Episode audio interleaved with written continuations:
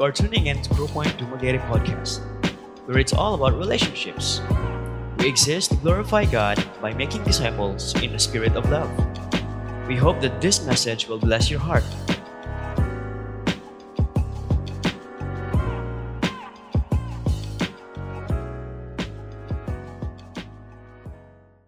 Good morning, everyone. Uh, what a great privilege this morning to be in this place.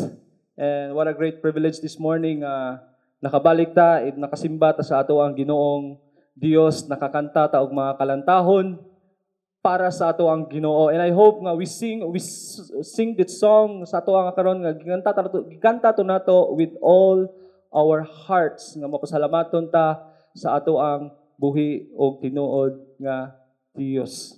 Okay, so this morning, please turn your Bible in John chapter 5. Sa ato ang uh, series karong, uh, I mean, sa book of John, if uh, na privilege nga maka-preach ko, we, I'm preaching the book of John. And kani nga book is, we all know nga nga story, and ato ni sa pag-isgutan nun diya.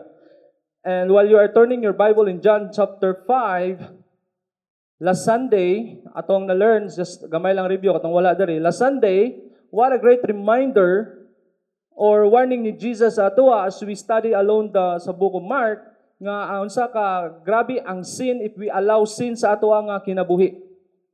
And as Christian, if we allow sin nga mga buhi ta diha sa sala, it will damage our relationship with God and hinder him to display his power over our life. That is why if you look at sa Bible when sumulunod ka ni Kristo, we are called to live in line to God's calling that we should live in holiness and righteousness. So that is why, kung imo lang tawon, ang Gospel of Mark, kung makita nimo si Jesus is, grabe kayo ang minister ni Jesus. He go to place to place, Jesus is on the move, He is moving from other places to another places, ministering to different kind of people. And ang life ni Jesus is all about people. Ministering, ministering, preaching the kingdom of God to the people. And mo gining kinabuhi ni Jesus sa entire life niya nga naa diri sa kalibutan, it's all about people. So, makita na to sa kinabuhi ni Jesus kay he is always busy doing the will of the Father. Now, if you look at sa ato ang gistudyhan in John chapter 4, dito nimo makita nga ang iyang mga disciples when uh, ni-arrive sila sa city of Samaria, ay iyang mga disciples nangitag pagkaon. When they go back, nakita nila si Jesus as ministering sa usa sa mga Samaritan woman on that day when they invited Jesus to eat. But Jesus told them and teach them the most important lesson, which is the, the spiritual lesson. Jesus said, My nourishment comes from doing the will of God who sent me and from finishing His work. So ingon ana ang kinabuhi ni Jesus, it's all about people, it's all about doing the will of God.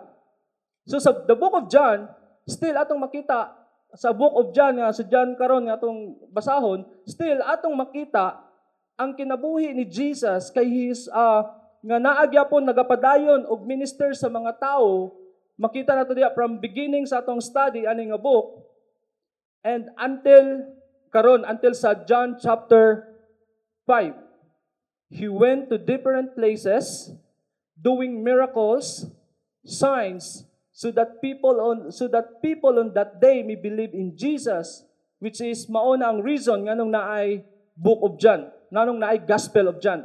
So atong basahon sa book of John uh, makita nato diya sa John chapter 20 verses 30 to 31 which is mao na sa ang entire theme sa book of John.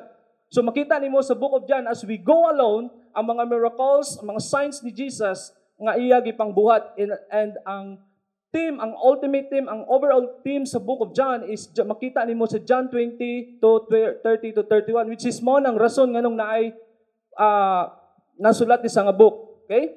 The word of God says is this, the disciples saw Jesus did many miraculous signs in addition to these ones recorded to the, in this book.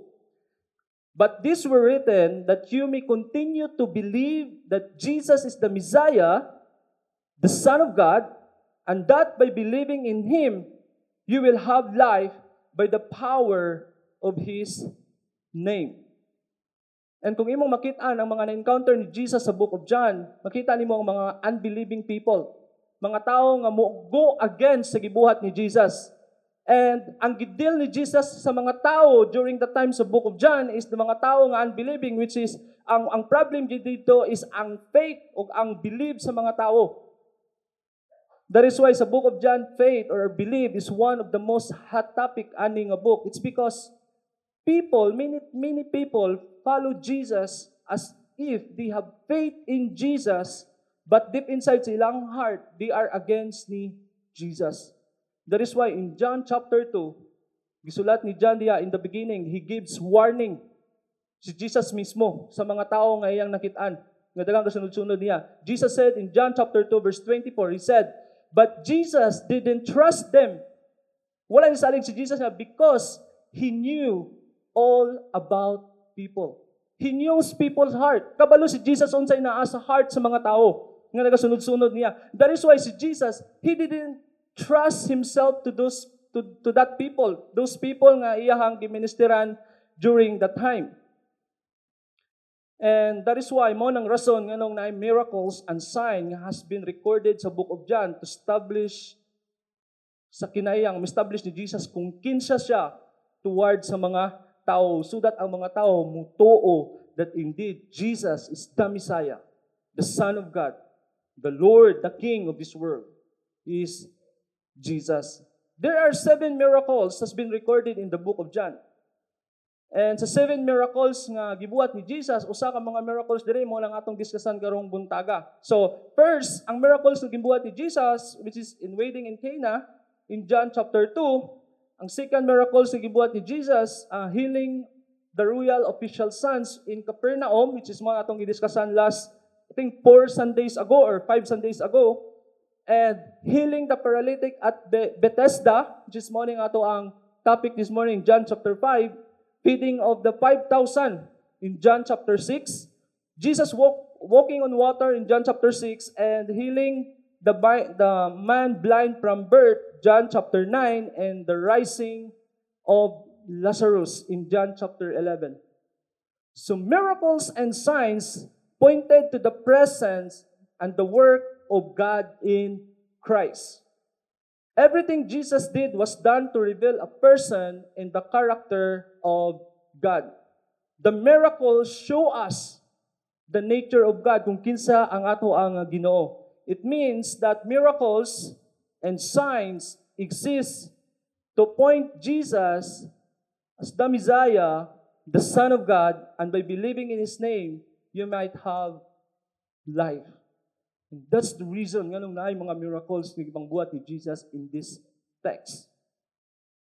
And in John chapter 5, verse 1 to 15,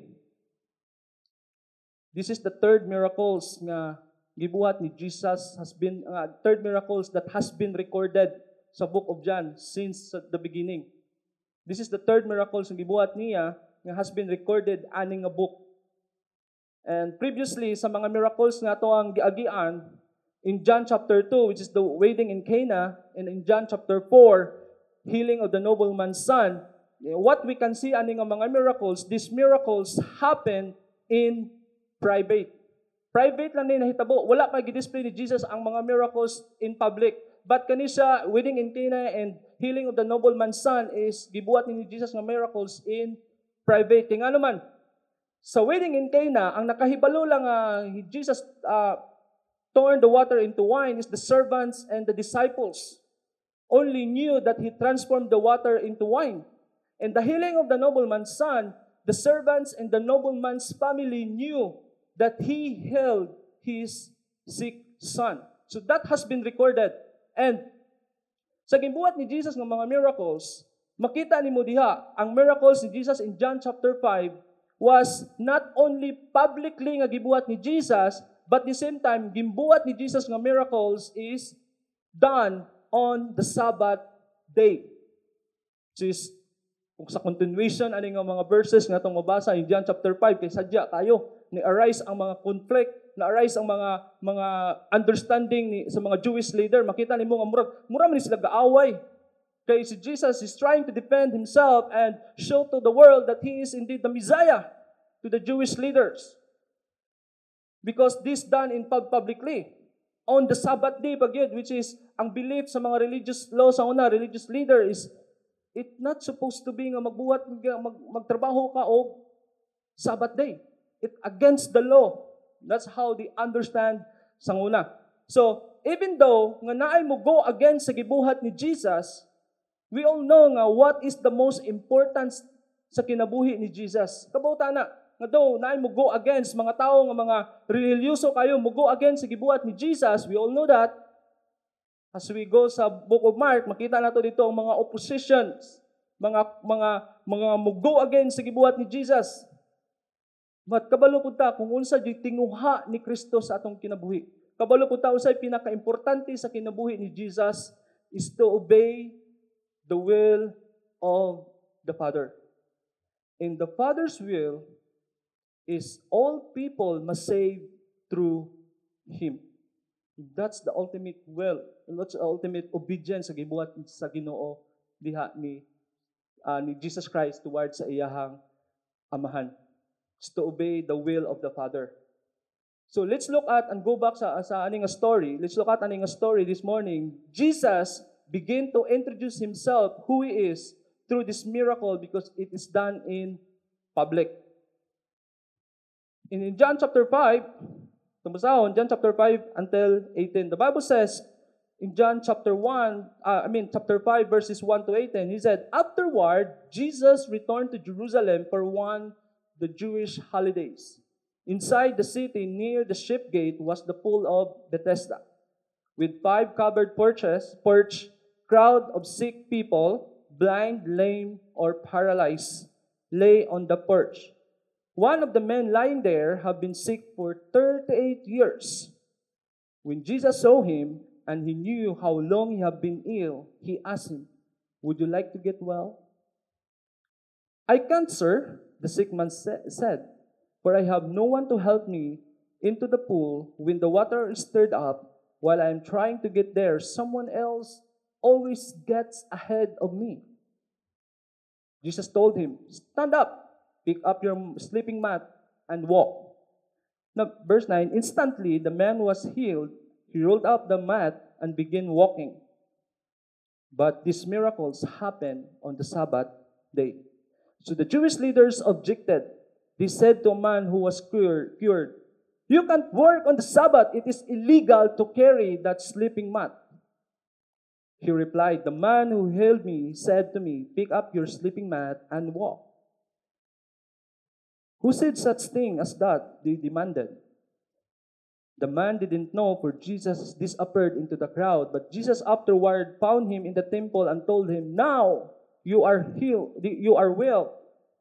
Stop sinning, or something even worse may happen to you. Then the, the man went to find the Jewish leaders and told them it, it was Jesus who had healed him. So the Jewish leaders began harassing Jesus for breaking the Sabbath rules. But Jesus replied, My Father never stopped working, so why should I? In verse 18, so the Jewish leader tried all the more to kill him in addition to disobeying the Sabbath rules, he has spoken of God and his Father, thereby making himself equal with God. This gospel opened with Jesus traveling to Jerusalem.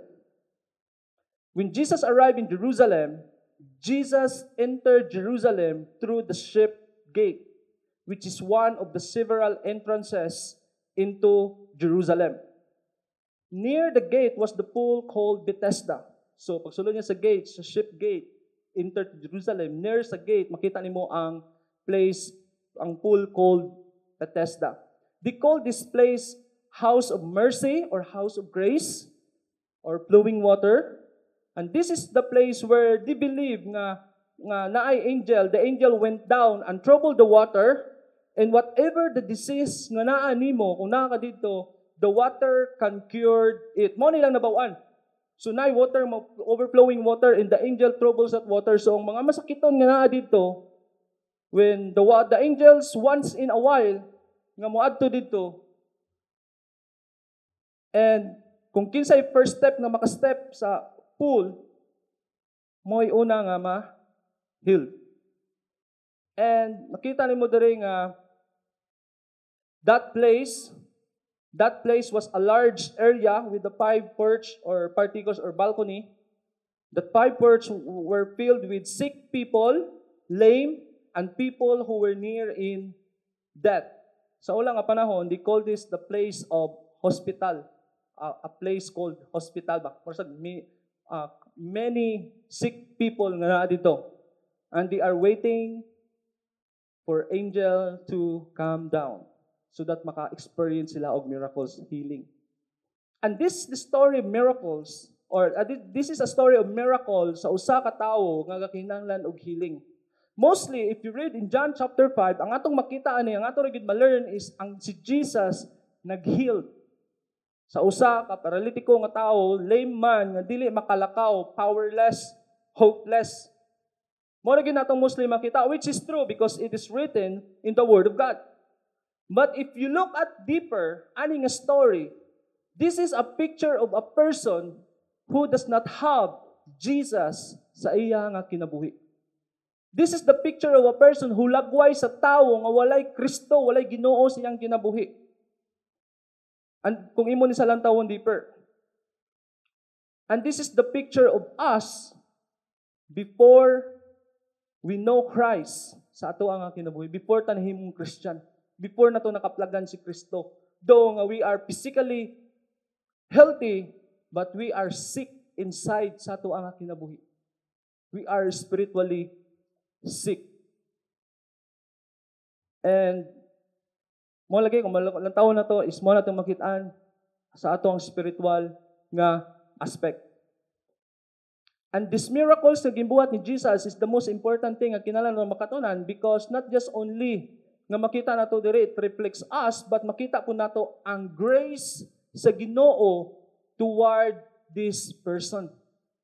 Makita na to ang grasya sa Ginoo ba? Makita ni mo diri nga story. If you look at the story, si Jesus ni adto sa Jerusalem and we know si Jesus asa na sa gikan. He came from Galilee and afterward he go to to Jerusalem. Ang iyang gibuhat dito is to go there and of course, intentionally siguro sa iyang mind sa will ni Jesus sa pagin Jesus is to meet this person. Ngadto niya ning tawhana. So kung imong gilukat makita nimo ang grace ni Jesus toward this person. This healing miracles a story that describe our human depravity without Jesus sa atong kinabuhi spiritually. We are sick, we are blind, we are lame, and withered. So with this, we will be able to look at the miracles, kung miracle ni Jesus, and we will be able to see this truth. As we go along from, from verse 1 to uh, verses 18, Makita na to ang usarigid kating ang pwede na to kanang bitaw makita na to ang kinaiya ni Jesus Christ toward ani nga person. Si Jesus Christ, the truth is Jesus Christ rescued us from spiritual infirmities through the power of His amazing grace. And mao ni sa nga truth ang atong makita diri so far. Mao ni sa nga truth karong buntaga ang atong makita diri sa chapter uh, 5, which is daghan mga truth ang atong malendero, but we will learn sa truth kabahin ni Jesus toward us, toward sa paralytic man. So, Jesus Christ rescued us from spiritual infirmities through the power of His amazing grace. And in this story, how can we be able to see amazing gra- amazing grace ni God ani nga story? Unsa na to pagkakita sa grace sa Ginoo, sa amazing grace ani nga story. So number one, we will be able to see God's grace when we understand our human condition. We will be able to see God's grace when we understand our human condition. Now, sa John, gi-identify ni John, pagsulat ni John, gi-identify niya kinsa ang mga tao nga naa dito. Ang mga tao nga naa dito, first and foremost, they are sick people. Sick people. John described The different kinds of sick people nga naa dito. They are not few ha, dili sila gamay but they are many. Ningon dire crowds of sick people. They are many people nga naa dito. Masakiton nga mga tao that has been nga na diya sa, sa pool of Bethesda. So unsa ila ginaulat dito? They are waiting for miracles. They are waiting for the angels to come down. so that ang ilang sakit has been ma ma-cured ang ilang nga sakit. Kani nga mga sakit nga gi-mention diri ang ang blind, lame and paralyzed has has been makita nimo nga kani nga mga sakit has been mentioned diri is common nga madunggan nato sa uban nga mga gospel. In fact, kani nga mga sakit is mo mga na-encounter ni Jesus sa uban nga mga gospels niya gipang healed. From Matthew, Mark, Luke, John. Makita ni mo nga ang sakit mostly nga encounter Jesus is ang layman, you know, tao nga buta, tao nga paralyzed, near in death. Nga ginapangayon ni Jesus is because it describe who we are sa ato ang kinabuhi without Christ. So imagine nga si Jesus galakaw-lakaw with this crowd of sick people. Maybe si Jesus, yung sa dito, step sa one, oh, excuse me, kanang palihog sa ko padaplin niya. Iyang gignang padaplin is ang butang nga tawo, you know, lingkod na dito. Oops, excuse me, paralyzed nga tao, excuse me. So imagine nimo kadaghan kayo. Daghan kayo nga giagian ni Jesus. And but there's one thing amazing. Sa kadaghan nila dito, Christ found one man lying there and it could be this man nga is naay naa sa makaluluoy nga condition sa iyang lawas because sa iyang past sin. In John chapter 5, verse 14. That he has been afflicted for almost 38 years. Sa kadaghan nga naay sakit nga na dito, Jesus found only one man nga na dito is lying there and ang iyang nakita ani nga man is a lame man. Kaning lame man mo say di kalakaw. Bakul. Sa so, sa Bisaya, bakul ba ni? Karang di kalakaw ba? And ang iyang gibuhat is lying there for almost 38 years and waiting for miracles, waiting for the angels from heaven to come down and stir up the water. Aron maayo siya, a layman. So ang layman is ang picture ang, ang layman kung imong i-picture out ang layman is a person nga weak, is a person nga powerless, helpless, nga dili sa makakuha padulong dito di sa kalakaw kinahanglan sa tabang padulong dito. You know what? That's the picture of a person without Christ sa tubangan sa Ginoo if wala kay Kristo sa tong kinabuhi sama ta sa usa ka person nga lame lame man we are powerless we are weak we are helpless and not just only makita nakita nato dito nga they are sick people but the same time this man is a disabled people, person. This man is the disabled person. Here is a man who is unable to do for himself. The Bible says that this man had infirmities, means he had some weakness or frailness that prevented him from walk, from walking. He is totally helpless and useless to those around him. And makita nimo ang picture of a lost person separated from God by his sin. Lost people are spiritually, spiritually crippled and broken because sin disabled us and we are incapable to reach God bisan unsa pa na ato ang buhaton. Disabled.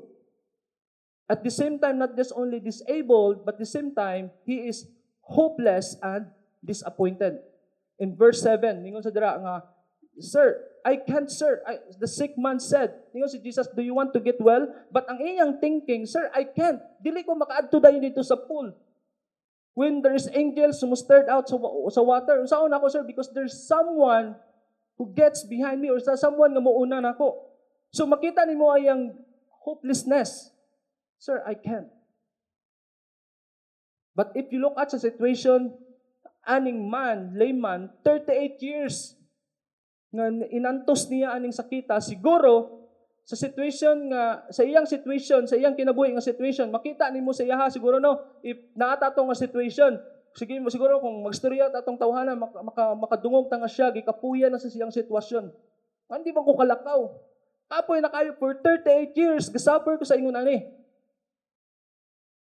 Last time nami sa kadawinunan uh, dito dapit sa ila ate ate Veronica nami gibisita nga usa ka ingon ani di kalakaw for 10 years I think 7 to 10 years na siya nagahigda nagahigda rin sa balkon sa balkon po dila bagahigda and Nangutan ako natin, kamusta mo ka? Wala kayo isang tubag? Dugay na ko gahiga diri dong nakapuyan ako sa akong lawas. Nami na kayo ipauli. Di ba? 7 to 10 years, but this man is 38 years gaanto sa suffering. He has been lame for almost 38 years. And siguro makita nimo ang disappointment, disappointed siya sa kinabuhi. He is hopeless. And when Jesus met him, ang amazing ani, when Jesus met him, and he asked a question, Jesus asked a question, Do you want to get well? But this man's answer led to hopelessness and disappointment. Sir, I can't. Walay, sa, walay magud mo dala na ho dito, sir. And siguro, if there is water nga mustair dito, if kita there is angel, mo yung tradition nga believe nila sa una, nga na is angel daw nga mustair dito.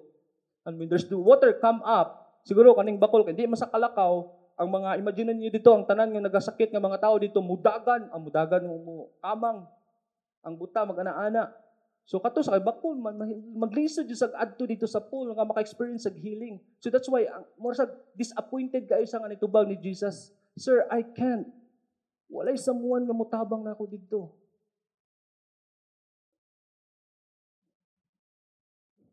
Disappointed and hopeless aning tawana. He's trying to force himself, his broken body, when the water comes up in the pool. But the problem is, he can't, for there's someone always gets ahead of him. His mind was set on the hopeless place that led him to disappointment. So kung atong mind, ang atong heart in the hopeless ng mga butang things aside from Jesus, ma-disappoint kita. Here is the picture of who we are before ta nakigrelasyon sa ato ang Ginoo. This is the picture of tao nga walay relasyon sa Ginoo. This is a picture nga nakailalang si Ginoo but walay relasyon ni Jesus. Mo ni say picture sa usa ka tawo hopeless, disabled, and sick nga person spiritually. disabled and weak. And it's been described in the book of Romans, in Romans chapter 5 verse 6, for a while we are still weak. But the good thing is, nga nata diri karon, we are spiritually alive, said at the right time, Christ died for the ungodly. So remember, when these things, makita nimo nga si Jesus mismo nag-reach out aning tawhana and God also reached out us and He demonstrated His love toward us on Calvary. Christ died for us when we are totally helpless. We are totally uh, disabled. We are totally sick. He came to save ourselves. When Christ came, na sick ta, disabled ta, He came, Jesus Christ came and died for us on that cross. For me, that's one thing ako ginapasalamatan sa Ginoo every day. Lord, thank you for your amazing grace. Though we are not deserving, but He chose us and called us to be part of His family. Mamtay ngayon panghinambog sa Ginoo. Sa tubangan sa Ginoo, tanan mga tao, sick ta, disabled ta, it's hard for us to reach God. That's why every day I'm always thankful to God. Lord, thank you for choosing me. Thank you for calling me to be part of your family. In John 1.12, but as many as receive Him, to them, to them He gave the power to become the right children of God. To be the, the children of God. So, ingon ana ang kanindot ang naadiya sa kinabuhi ni Kristo. Not just only makita na to ang grace uh, uh, when we understand our human condition, but at the same time, when we understand Jesus' intention. Jesus' intention is to reach out us.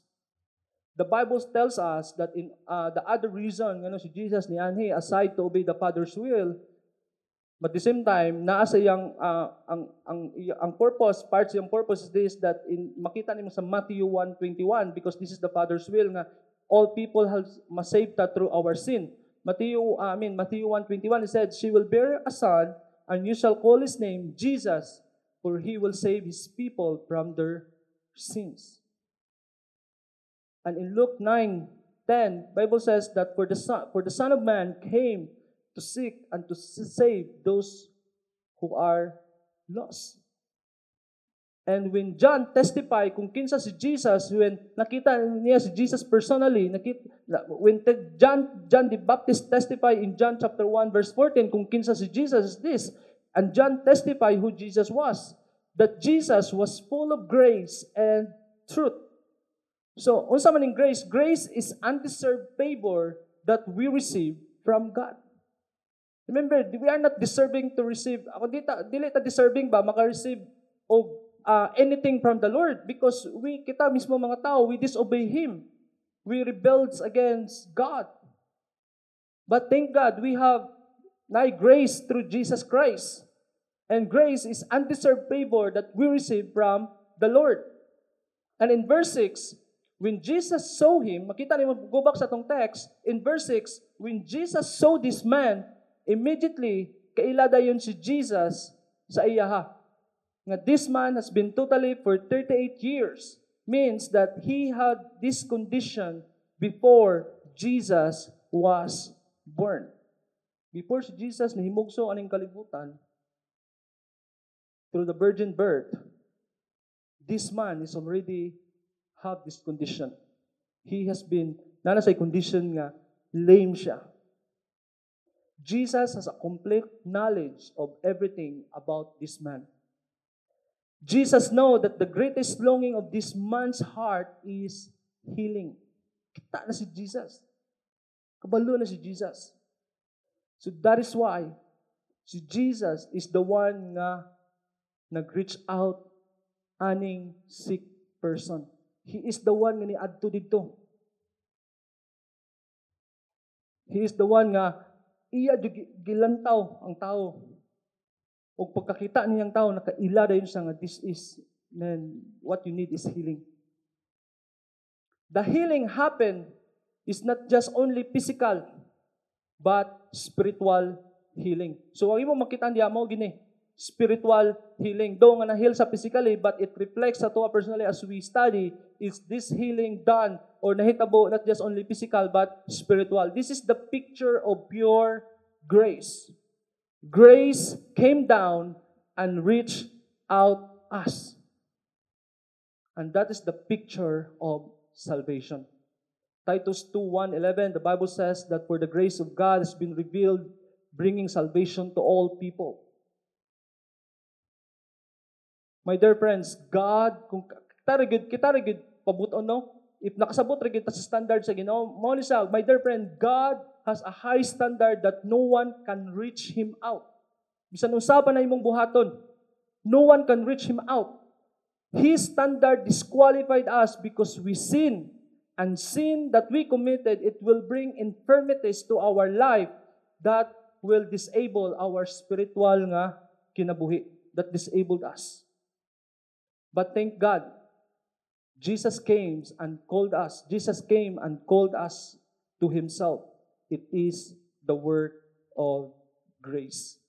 The unmerited love of, and favor of God towards sinners. In Romans chapter 5, verse 6 to 8, Bible says that God demonstrated His love toward us.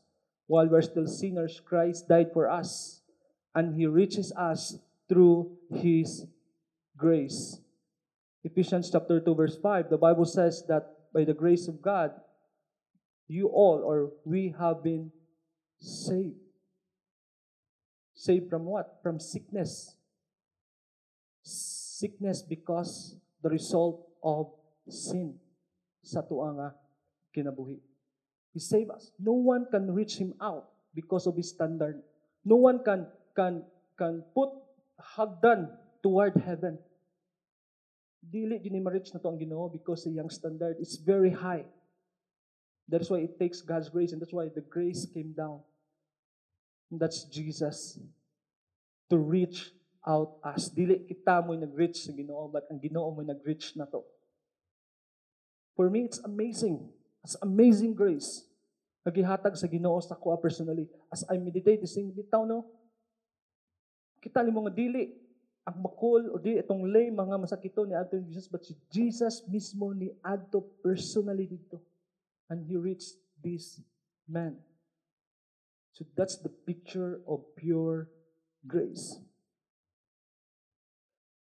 Jesus' intention is to heal us in verse 8 to 9. We will be able to see God's grace when we understand Jesus' intention, or Jesus' intention is to reach out us. At the same time, Jesus' intention is to heal us. Yes, I believe nga God can heal, no doubt about that. Pero dili tanang sakit nga naa na to ayohon sa Ginoo. Si Masyak mo, ha? Makaayo man kang Ginoo nganong nay sakit mi di maayo sa Ginoo. Like Apostle Paul in 2 Corinthians chapter 12 verse 7 to 10, 10 Paul, Apostle Paul is a person who is kaingon ka nga close sa Ginoo. He's a person nga gigamit sa Ginoo for almost uh, New Testament iyang gisulat. But one day, he pleaded to the Lord three times. Lord, three times. He pleaded to God. He asked the Lord, Lord, please take these infirmities, weakness akong kinabuhi. Please, Lord. But unsa gitubang ni Jesus niya? Jesus answered them, him, no. But God said, My strength and my grace is sufficient for your weakness for your weakness. So two things ang atong ma-learn diri usahay sa atong ginabuhi nga kapila ka nag-pray sa Ginoo but wala gyud take sa Ginoo sa imo ang weakness, ang sakit nga nani mo. Just always remember Paul. God wants us to experience His strength over our weakness and His grace is sufficient. There are things nga gialaw sa Ginoo nga maglisod tag beer but always remember strength is enough to endure sa atong weakness and His grace is sufficient sa ato. And sa ato nga study, sa atong passage, ang healing nga nahitabo diri nga gibuhat ni Jesus is instantly. Wala pa ning wala dayon ningon ning tawo nga wala ningon si Jesus nga okay paabot sa pila ka aron makalakaw ka. Muslim, kung na no, kung magpa-hospital ka, ingon ka sa doktor, higda lang sa paabot sa pila ka semana aron maayo ka. But when Jesus said, Do you want to get well? And Jesus said, Pick up your mat. Stand up, pick up your mat, and walk. So in verse 8 and 9, makita ni mo diha nga anay two verse uh, two words nga emphasize ani nga verse. Nga ingon diri sa, sa na, verse 8 it said Jesus told him, "Stand up, pick up your sleeping mat and walk." And in verse 9, instantly the man was healed. Ayos siya. Then he rolled up his mat and he began walking. So, nakita nato do yung word nga walk. Ano sa emphasis ani? Ang walk nga word is the Lord Jesus give us a healing. It means ang ang walk nga word is the Lord Jesus ani nga text is gitagaan niya o gihil niya aning tawhana at the same time Jesus expected this person nga mag-walk in the manner worthy of Him, the gospel of Jesus, mag-walk with Jesus. So it means ato nga kinabuhi, when Jesus healed us from the problem of sin, Jesus expected us that us to walk in a manner that worthy of Him. That is why in John chapter 5 verse 14, the Bible says that now, when nakita ni Jesus tong, tong tao dito sa temple, na iyang gihil, si Jesus remind him, Now that you are will, stop sinning or something even worse may happen to you. It means, gingnan niya nga tawhana dito, okay, sin no more. Ayaw nagpagkasala. It means, stop living in sin. By this expression, makita na to that Jesus implied that this infirmity of this man caused by sin. And when Jesus found him in the temple, Jesus remind him that you have been restored, you, you have been healed, So, ayaw lang pagpadayon sa pagpakasala. Stop it. Undangan na. Mo nag-remind ni Jesus atong tao nga iyang gihil. And as Christian, this is a great reminder sa ato ah, as we have been already healed spiritually. If you are, if you ask yourself, kayo nga, I am a Christian and I'm committed to follow Christ, but Christ said, Ningon siya, if you want to follow me, stop, this is Jesus, stop living in sin. It's a great reminder sa ato, ah, ayo na ta ni Jesus, gihil na ta ni Jesus. Stop living in sin. And if you are living right now in sin, I don't know what kind of sin, but I'm sure you know it. It's sin. And convicted kayo ka, it is sala. The Bible says, Jesus said, stop sinning. Undangin na putla na ang foothold sa sin sa imuha nga kinabuhi. Because you have been already healed. Kaya kung magpadayon ta sa pagpakasala, na warning ang Jesus, ni si Jesus, maybe worst thing will happen unto you. And this is the word of God. Nag-emphasis ko ni Jesus. Now, if you are healed, so begin walking on me. So that's why, sa ato as being a Christian, because we have been healed, we are encouraged. Jesus remind us that we should start walking with Christ every day. We should start walking and knowing our Savior.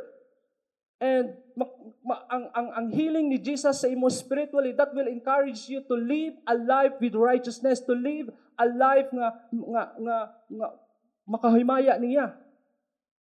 But if you are not living again, eh, but if you are not living with God, with Christ, do nga Kristohanan ka, you know what? Jesus said, undangin na. Stop it. And live a holy life, live a righteous life in the sight of God. Because ang warning ni Jesus is, or maybe there's something worse happen sa imuha. And we will be able to see God's grace despite of, despite of human's reaction. So makita ni mo after healing, then it come up ang mga Jewish leaders. In the commandments, in the commandments, we have been reminded that six days we labor, and on the seventh day, which is the Sabbath day, remember the Lord your God and keep it holy. Apostle John in the other gospel, makita na to diya, ang, habit ni Jesus is to heal on the Sabbath day. Which is, dili pwede buhaton according to the religious people during sa time ni Jesus. So that's why, usan sa mga rason nga nung naay mga, naay, uh, kanang ni arise ang conflict, ang kalagot sa mga Jewish leaders toward ni Jesus because si Jesus is nag-disobey sa balaod daw nila nga dili pwede mo heal, dili pwede mo, mo work on the Sabbath day. So kung imo lang tawon ang mga balaod sa Jewish, uh, sa akong nabasahan, there were hundreds of regulation that govern on the Sabbath day in order to help people to keep it holy. Hundred. Hundred regulation. And healing the sick, even by the word of command, was considered work by the scribes and the Pharisees. So, after sa healing, tong tao nga lim nga di kalakaw, iyang gilukot iyang higdaan, iyang butang sa iyang diri dapita, og imagine, for one month, 38 years, nga nagasigig higda is being healed. Gipick up niya iyang mat, malipayon ang tao nagalakaw tong 38 years nga nagahigda, nga karon nakalakaw siya, malipayon kayo sa siya nga, nga kinabuhi. Imagine the joy in his face. Maybe he is shouting, you know what, I'm healed. And imagine kung usay kalipay nga naa sa iyaha nga nga nawong excited nga ginabitbit niya iyahang sleeping mat and galakaw pa uli sa ilang balay. But as he began to walk, the Jewish leader approached this man nga nagadadala og mat. And he said, You know what? Kabalo ba kang Sabat karon? It is the Sabbath. It is illegal for you to work or to carry your mat. Grabe ang mga Pharisees. Wala sila na-shock nga katong 38 years nga sige gigidaigda nakalakaw. But ang concern nila is a Sabbath day. Nganong gadala-dala man kasi mong mat. Nganong gakini man kaingon ani. Because it is illegal. Ang ilang nakitaan ang mga Pharisee, they saw that ang ang ang ilang nakitaan is ang law nga naa nila but wala nila nakitaan ang lame nga nagalakaw, ang grace sa Ginoo toward that person. And ang concern lang good sa mga religious leader, ang ilang belief, human belief, and human tradition nga dili pwede. So mo nang nakablind kaayo sa ilaha sa realidad kung kinsa si Jesus. Realidad ba nga nila makita kinsa si Jesus because what they have o largo sa inaa is ang law, is ang balaod nga ilahang gi gisunod ang balaod nga naa nila. So, in this healing, makita nimo nga in this healing, Jesus' response with them was claiming to be equal with the Father. So, yung Ginoo nag-response niya, si Jesus mismo nag-response. And this is the beginning of the I am statement of Jesus. Jesus is beginning or Jesus is unfolding himself to the people, to the people of who he is, that he is the Lord of the Sabbath, one with the Father. And so if you look at ngun ana ang gi-emphasize ni Jesus sa mga religyoso nga people. So it means that that that miracle, this miracle is the introduction of Jesus about himself to the unbelieving religious people.